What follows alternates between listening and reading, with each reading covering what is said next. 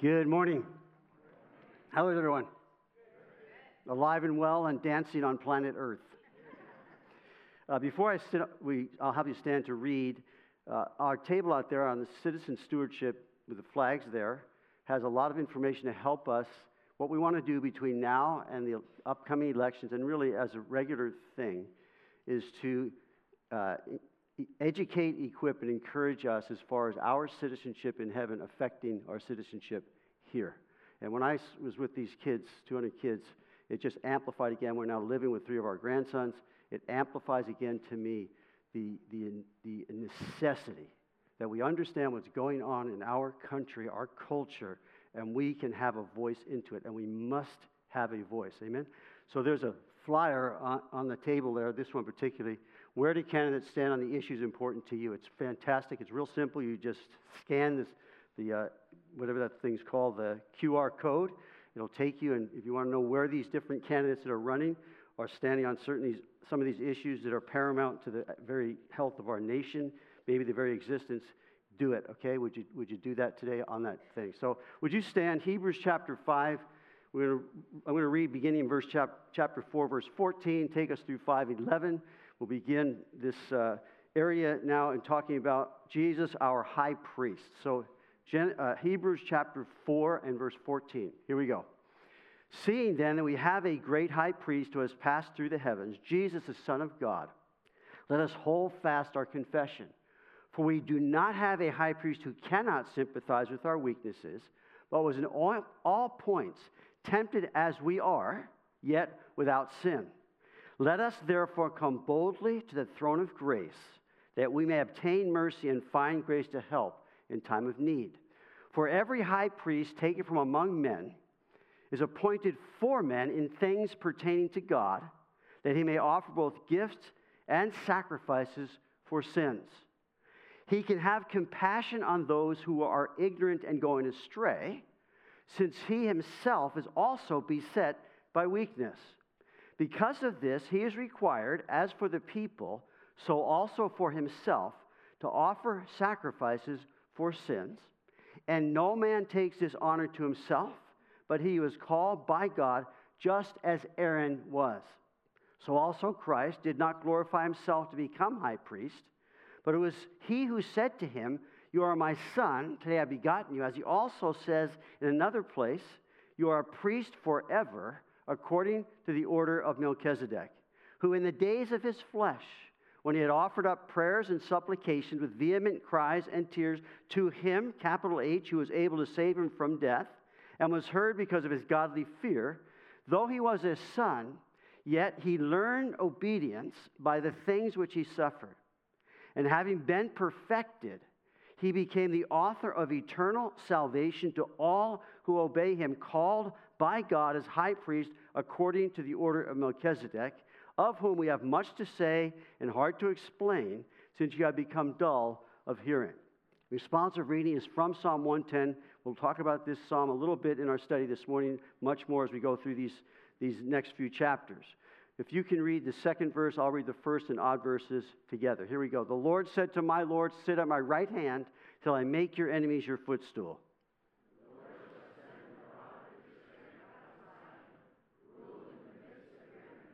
Your people shall be volunteers in the day of your power. In the beauties of holiness from the womb of the morning, you have the dew of your youth.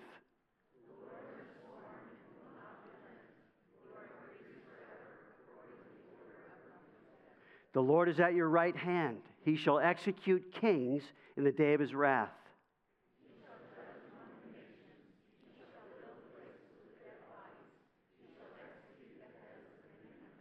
He shall drink of the brook by the wayside, therefore he shall lift up the head. So, Lord, we thank you for your word. Alive, powerful, sharper than any two edged sword. Your word is a lamp to our feet, a light to our path. Your word, by keeping these things, is great reward. And so, Lord, faith comes by hearing, hearing by the word of God. We're thankful we have your word in such abundance. We want your word to have us in abundance. That our hearts would be surrendered and submitted to your truths. That we would walk in the light as you are in the light. That we would take these things that you're going to speak to us because every time we read the word, every time we hear it, every time we're seeking to hide it in our hearts. You are speaking, and Lord, I believe, we believe that you will speak to us. Our hearts are open. Give us ears to hear what the Spirit is saying this morning. I pray the things I prepared, you break them fresh. Feed us, Lord. We are hungry for you. As a deer pants for the water brooks, so our souls thirst for you, O God, in a dry and thirsty land where there is no water, Lord. You are the source of the living water. And so please pour out your Spirit, I ask now, in Jesus' name. Everyone said, Amen. You can be seated. So, the Word of God, verse 12 of chapter 4, is alive and powerful, sharper than any two edged sword, able to divide between thoughts and intents of the heart. There's no creature hidden from His sight, but all things are open and naked before the eyes of Him with whom we have to give account. So, God knows all about us. There's nothing hidden from His sight. Jesus knows our every weakness, He knows our every temptation. He knows when we are being tempted to give in, to retaliate and fight back, to lose our temper and say things we ought not. He knows the powerful drive for human acceptance and applause and the things we do to gain it. He knows our every circumstance and pressures and how quick we are to excuse our sin because of them. He knows, He came, He died, he rose, he ascended, he is seated at the right hand of the throne of the majesty on high in the heavens. He is able to save to the guttermost those who call upon him. He is our high priest. Would you say amen? He knows all about us. So, in this context of chapter 4 going to chapter 5, we says, seeing that we have a great high priest who has passed through the heavens, Jesus, the Son of God, let us hold fast our confession. For we do not have a high priest who cannot sympathize with our weaknesses, but was in all points tempted as we are, yet without sin. This is our Jesus that we're talking about. So he says, Therefore, let us come boldly to the throne of grace. Boldly. Wow.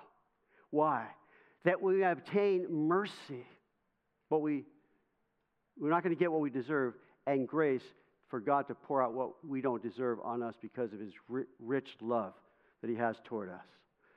So there are three great principles of the Protestant Reformation. Were these no sacrifice but Calvary, no priest but Christ, no confessional but the throne of grace. Love it.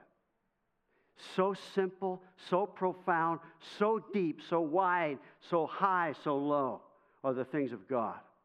So the writer exhorts us to hold fast our confidence. Now, in Hebrews chapter 3 1, he says, Therefore, holy brethren, partake of the heavenly calling, consider the apostle and high priest of our confession, Christ. What is our confession? It's Christ Jesus. The apostle and high priest of our confession is Christ Jesus. Hebrews 10 23, bracketing the one we have today. Hebrews 10 23, let us hold fast the confession of what? Our hope.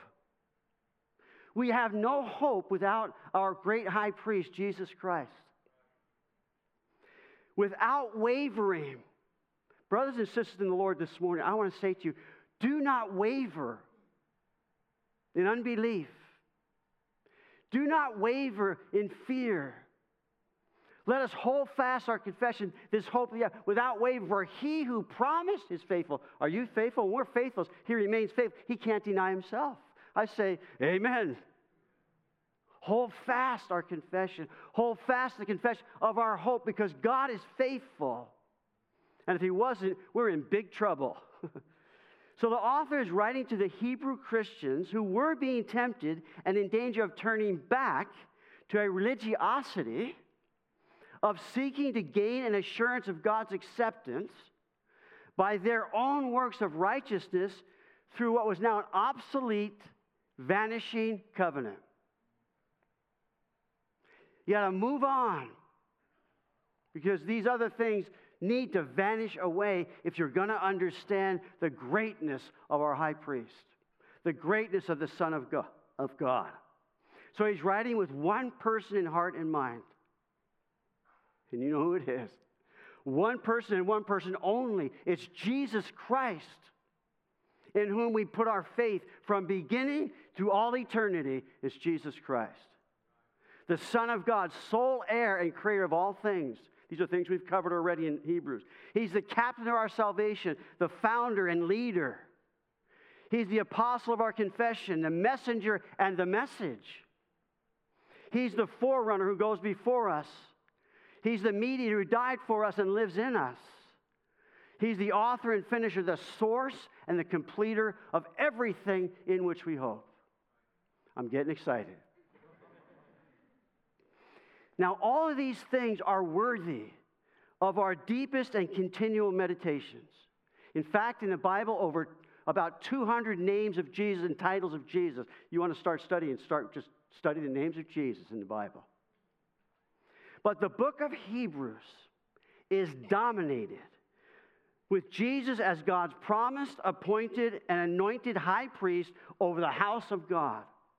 That's what he's drawing us to. And as I've said before in this, what strikes me this time in teaching through Hebrews is we're good we're, we're aware of the fact that we need what he did past on the cross, he did on earth in his earthly ministry. We need that. We need to take that to heart for sure. But are we taking to heart the same, in the same way what he is now doing and accomplishing for us in heaven as our great high priest? He's not dead, he's alive. Can I hear an amen? He's seated at the right hand of God. He's making intercession for us. How can we lose? We can't lose. If God is for us, who can be against us? He who spared not his own son, delivered him all freely for us, how shall we not with him, with him, without him, forget it, with him give us all things? I'm getting excited.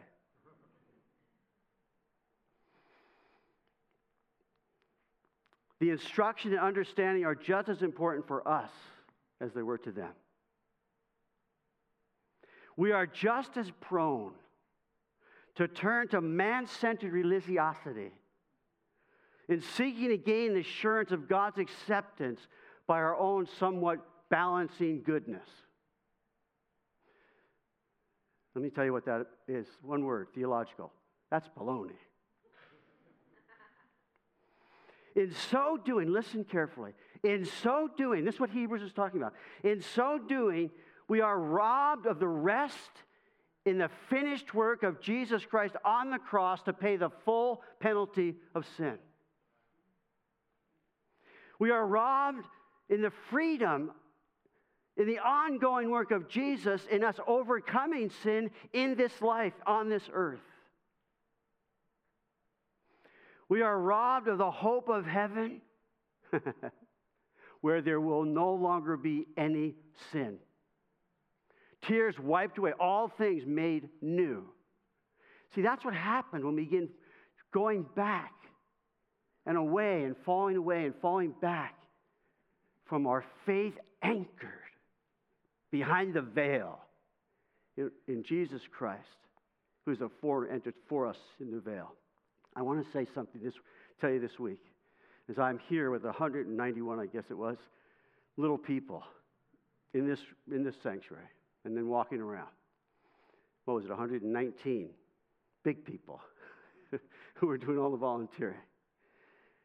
And as Fabian, that's why I asked her if she would do it. As Fabiana and the, and the team were leading these songs,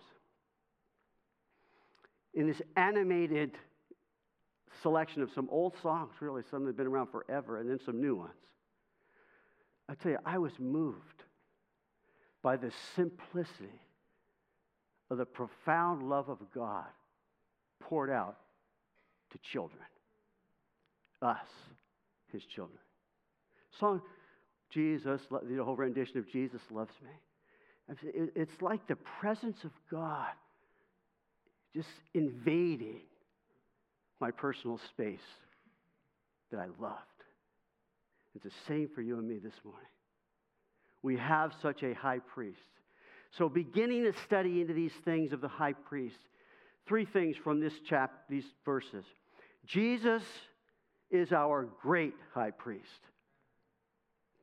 Aaron was the first of many high priests, but Jesus is our forever high priest.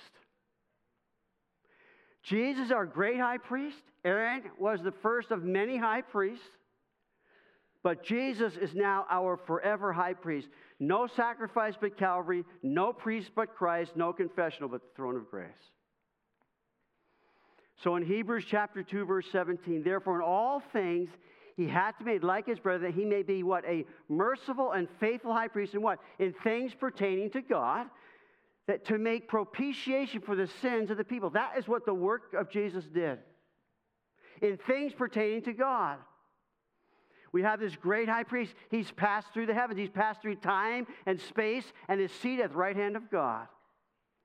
We don't have a high priest who cannot sympathize. He can sympathize with our weaknesses. He understands them. He was tempted, experienced every weakness of human frailty. He was tempted as we are. It's common. 1 Corinthians, no temptation to overtake you, but such as is common to man. But God will, notice, with the temptation, make a way of escape he may be able to bear. What's the way of escape? It's Jesus Christ, our great high priest. It's the Holy Spirit of God, the Word of God. So this whole temptation is common to all. A mother heard the cookie jar being taken down in the other room. Willie, where are you? He answered he was in the pantry. What are you doing there? He said, I'm fighting temptation. As J. Vernon McGee said, this is not the place to fight temptation, this is the place to run. He will give a way of escape. Run for your life. Therefore, let us come boldly to the throne of grace. So, Hebrews 5 now. Aaron was the first of many high priests. For every high priest taken from among men is appointed for men in things pertaining to God, that he might offer both gifts and sacrifices for sins.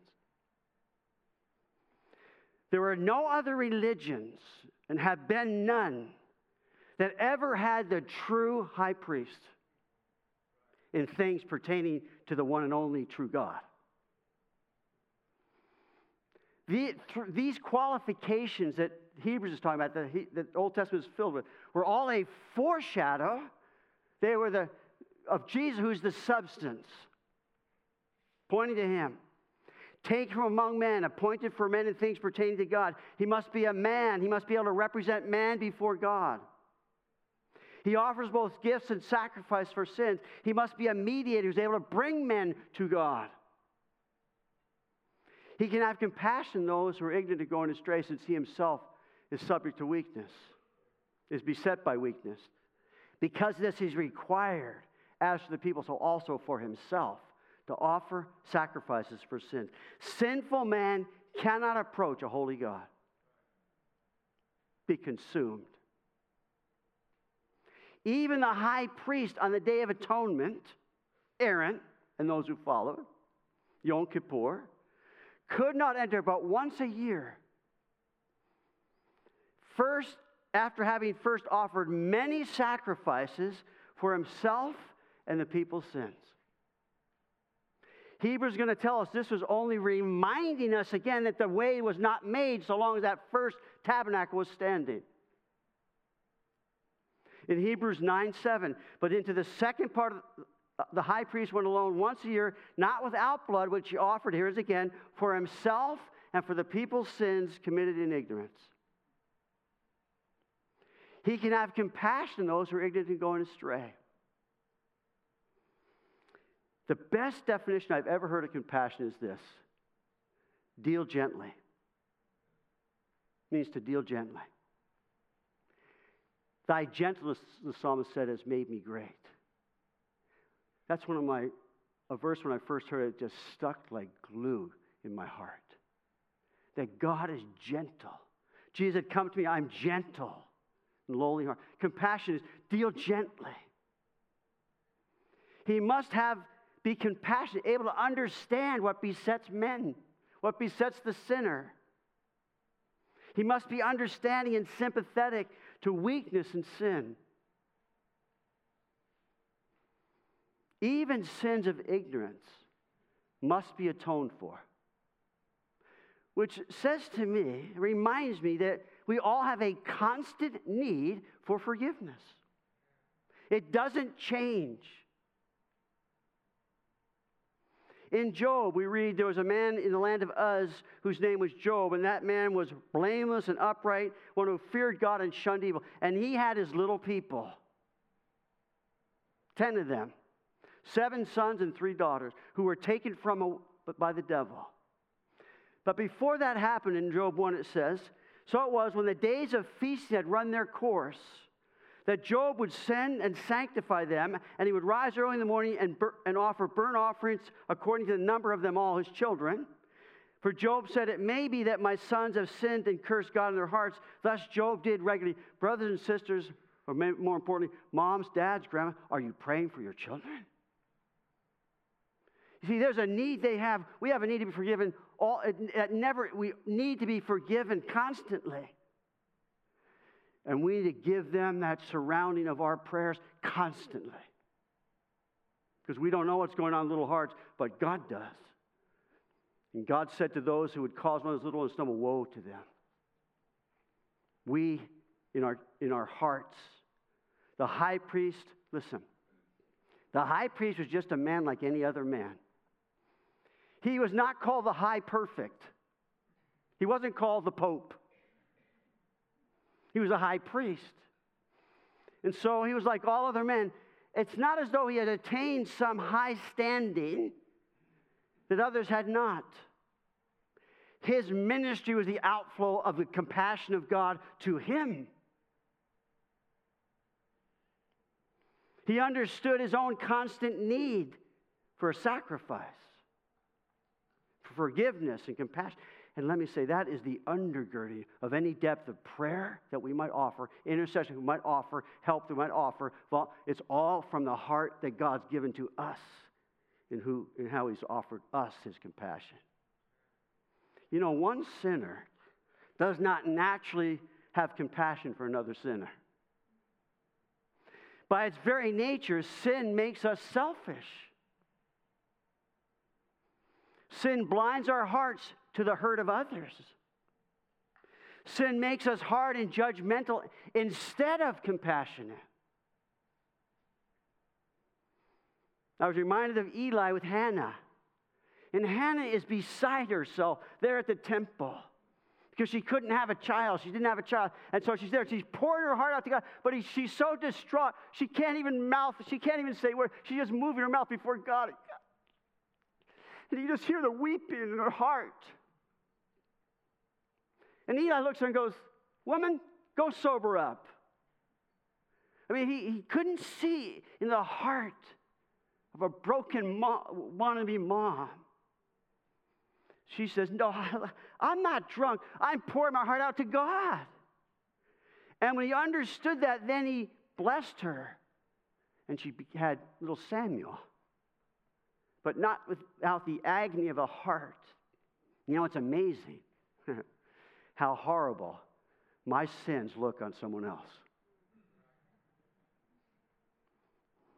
David and Bathsheba. David was an adulterer, he was a murderer, and he was a liar. This is King David, man after God's own heart.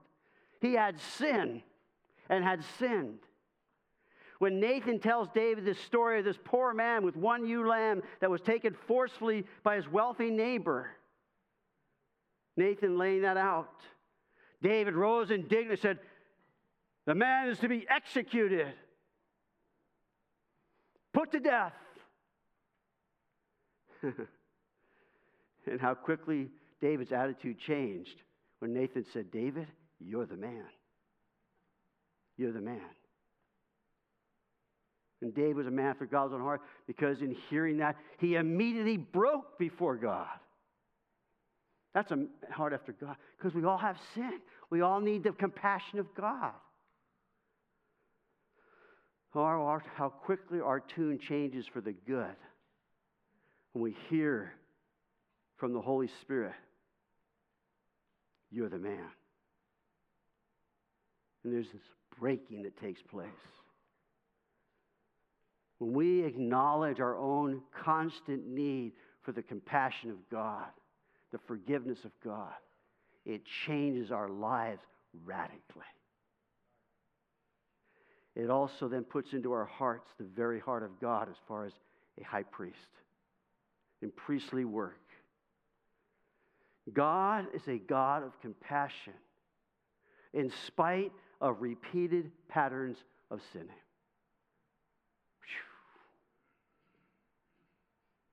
Gentle,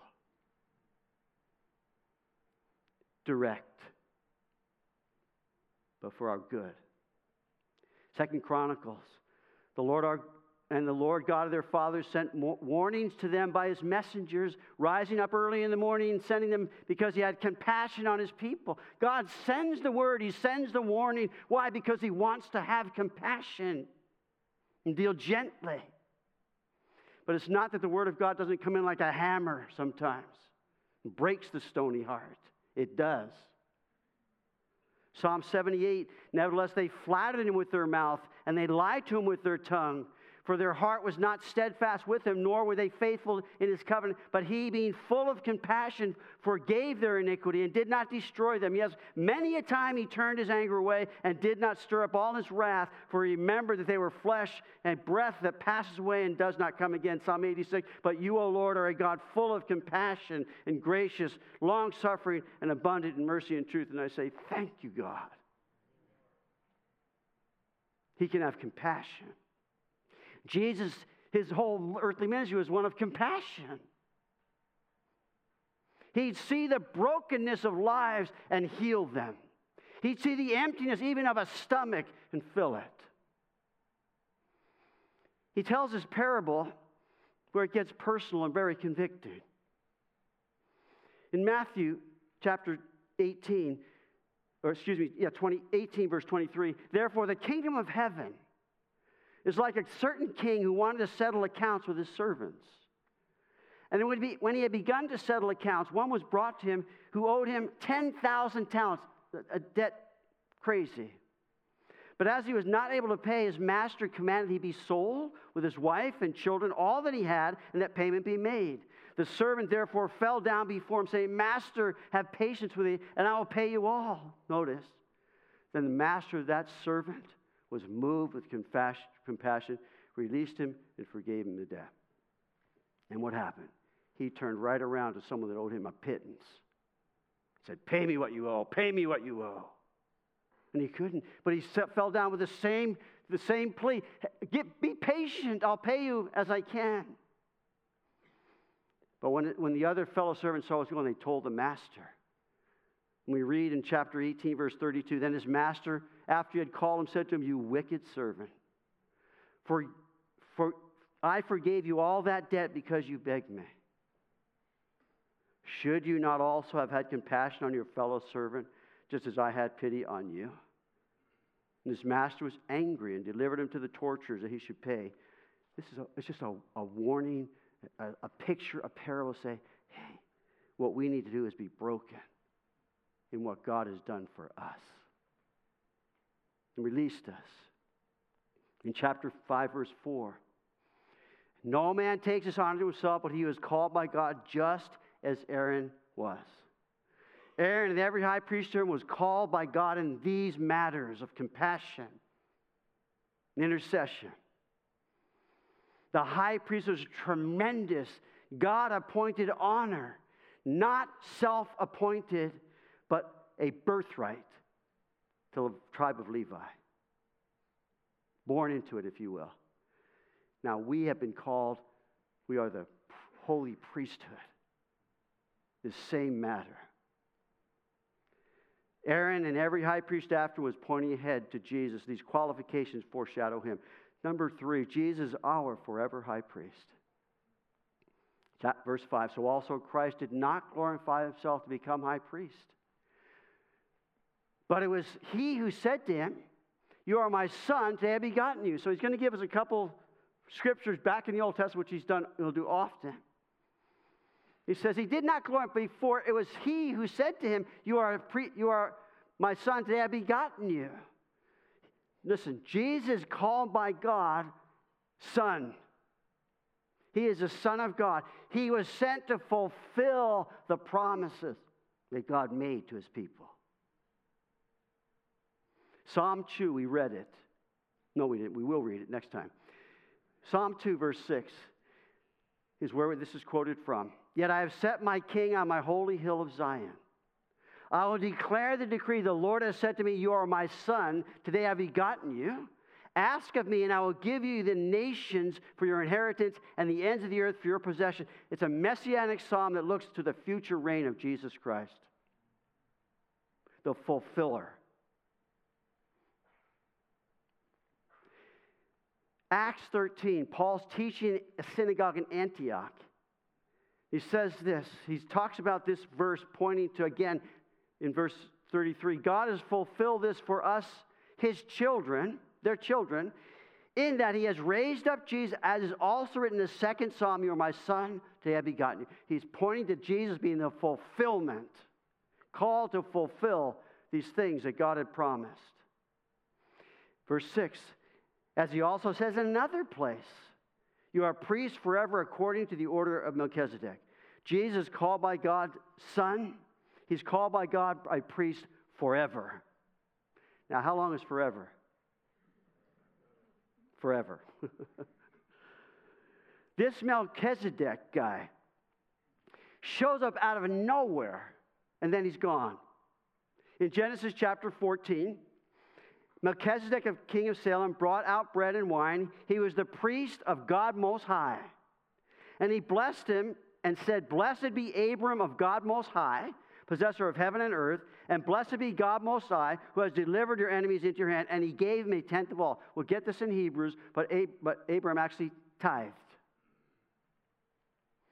Then Melchizedek, so he shows up sort of out of nowhere and then gone. And then you get to Psalm 110, which we did in our responsive reading, and he shows up again out of nowhere, and then he's gone again. But these are very important little nowheres that are somewhere, and that's where they are in the Bible. Psalm 110, the Lord has sworn and will not rent. You are a priest forever according to the order of Melchizedek. So Genesis, Psalms, and then what happens? Nothing with this Melchizedek name until we get to Hebrews, where it's mentioned 11 times, or nine times, all in Hebrews. So obviously, we're going to get some instruction on this man called this priest Melchizedek. It says, of whom, Paul said, uh, writer of Hebrews says, of whom we have much to say. Now, as with any good teacher, he has much to say. And he will say it. And so we're going to get to that. But we'll get that in Hebrews chapter 7. But Jesus is our high priest forever. I want to focus a little bit on forever in the book of Hebrews because it's the same amazing thing that we get some encouragement, inspiration from this word forever. Because he starts in Hebrews 1 9 and says, But to the Son, he says, Your throne, O God, is what? Forever and ever. A scepter of righteousness is the scepter of your kingdom. So he begins with Jesus on the throne. He is enthroned, he's God.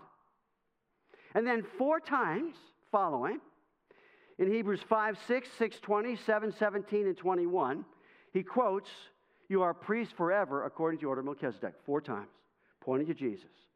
Then we get now in Hebrews, as we go through, what that means for us. Hebrews 10, 12. But this man, after he had offered one sacrifice for sins forever, sat down at the right hand of God. Hebrews 10 14. For by one offering he has perfected forever those who are being sanctified. That's you and me, completing the work that God started. Hebrews 13 8. Jesus Christ is the same yesterday, today, and forever. Woo! And then the benediction that he closes it out with through Jesus Christ, to whom be glory, how long? Forever and ever. Let me hear it. That's the forever high priest. His name is Jesus. He was called by God to suffer in the flesh. Verse 7 Who in the days of his flesh, when he had offered up prayers and supplications, with vehement cries and tears to him who was able to save him from death and was heard because of his godly fear. Though he was a son, yet he learned obedience by the things which he suffered. Now, this is tough stuff. The question arises as to how Jesus can really understand what we go through as sinners, in that he himself had no sin. He never sinned. Friends, the answer to that question was heard in the agonizing cries that echoed out of that dark garden called Gethsemane. The answer was heard as Jesus cried for God, My God, my God, why have you forsaken me? Pointing to Psalm 22 that someone might read it. They thought he's calling for Elijah. No, no, no. He's finishing the work that God prophesied hundreds of years before. Read it.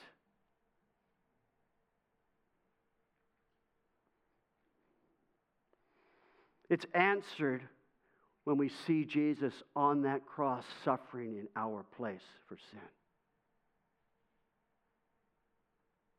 You know, in the VBS, I've been to a lot of VBSs. This one was different in this way. On Wednesday,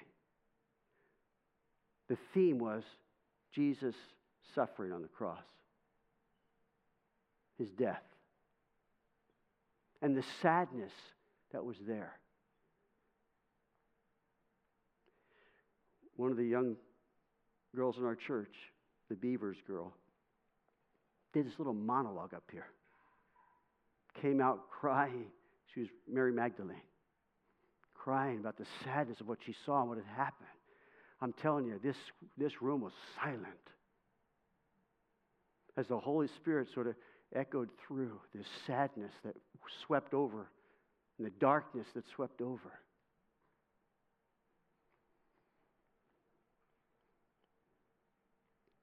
Does Jesus understand what we go through? He understands it perfectly.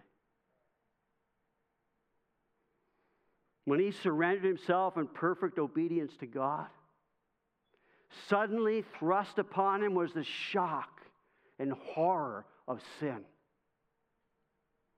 The suffering that sin causes, the separation that sin brings. Something Jesus had never known before was laid upon him the sinless, spotless Lamb of God who takes away the sin of the world. It's something we can't even begin to enter into. But in Matthew, we read this Jesus came with them to a place called Gethsemane, and he began to be sorrowful and deeply distressed. Then he said to them, My soul is exceedingly sorrow, even to death. Stay here and watch with me.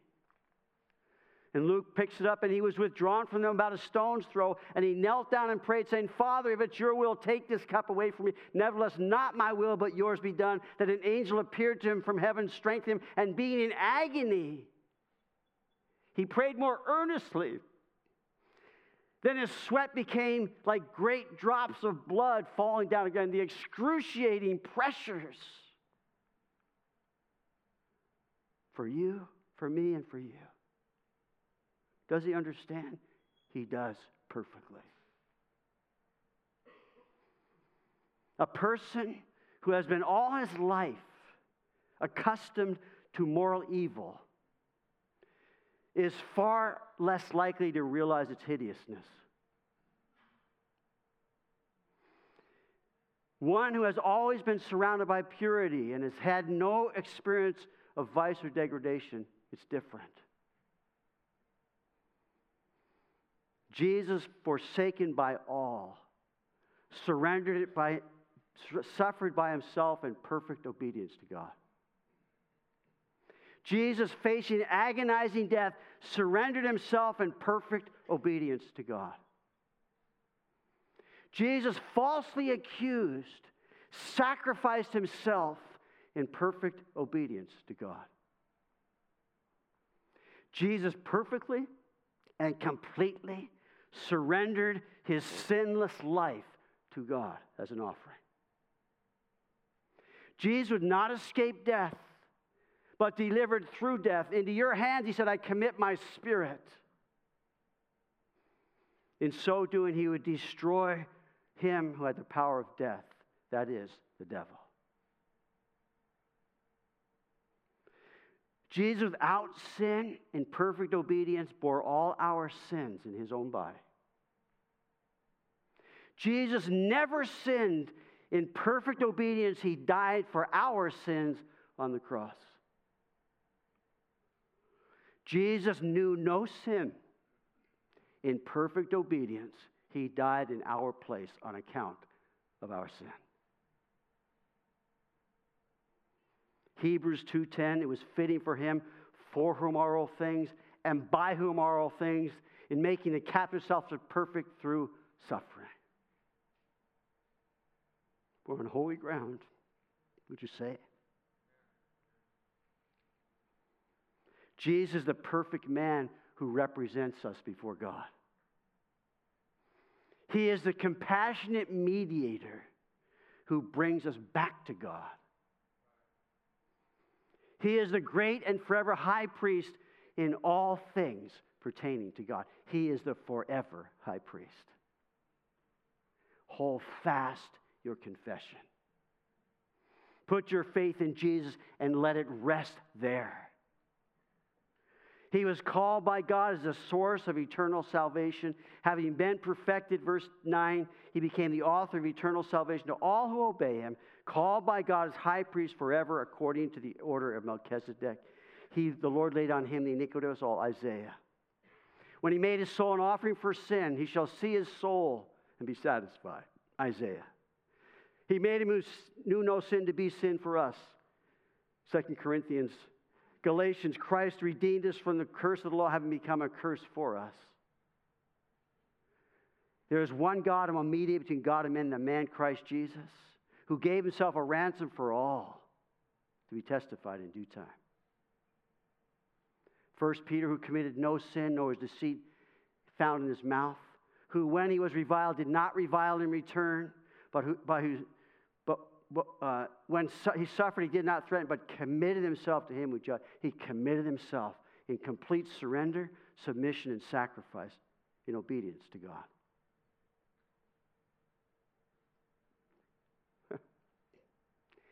He's our great high priest, our forever high priest. God knows all about you. He knows all about me. Not a thing is hidden from his sight. He knows your every weakness. He knows your every temptation. He knows when you're being tempted to give away and give in, when you're tempted to retaliate and fight back, to lose your temper and say things you ought not. He knows the powerful drive for human acceptance and applause and the things that you do and I do to gain it. He knows every circumstance and every pressure and how quick I am and you are to excuse our sin because of them. Nothing is hidden from his sight. But listen, he came. He, know, he died. He rose again and he ascended. He is seated at the right hand of the throne of majesty on high in the heavens, right now and forever. And he is able to do exceedingly abundantly above all that you ask or think. And as the brokenness comes over, as the hunger comes over, as the thirst comes over, he is there to help us. He is our great forever high priest. Wow. Hold fast your confession, dear brother and sister in the Lord. Put your faith in Jesus and let it rest there. And find the rest. Find the strength and find the renewal that comes as you hear him say, Come unto me, all you who labor and are heavy laden, I will give you rest. Take my yoke upon you and learn me, for I am, I am meek and lowly in heart and you will find rest for your souls. And I hope as we continue through Hebrews, this rest that Paul talked about, this rest that's ours, that the Word of God that's been given to us, the Holy Spirit of God, and God's all these things, we begin to take root in our hearts in ways it never has and begin to invade every nook and cranny of our lives so that we understand there is freedom for us now in Christ Jesus in the continual work He's doing for us because of his compassion. Would you stand? Let's close with the song. Lord, we're thankful for your word. That you are good, gracious beyond all measure. You are kind and gentle, lowly of heart. And you came, and in you we have seen the heart of God given to us Thank you for dying on that cross for our sins. And as we sing this last song to you, Lord, I pray you'd receive our praise to you because you are worthy no matter what we're feeling, no matter what we're going through. You are our rock. You are the anchor of our soul. You are the one to whom we give praise, honor, and glory forever and ever, even now, in closing this time we've had in your word. In Jesus' name.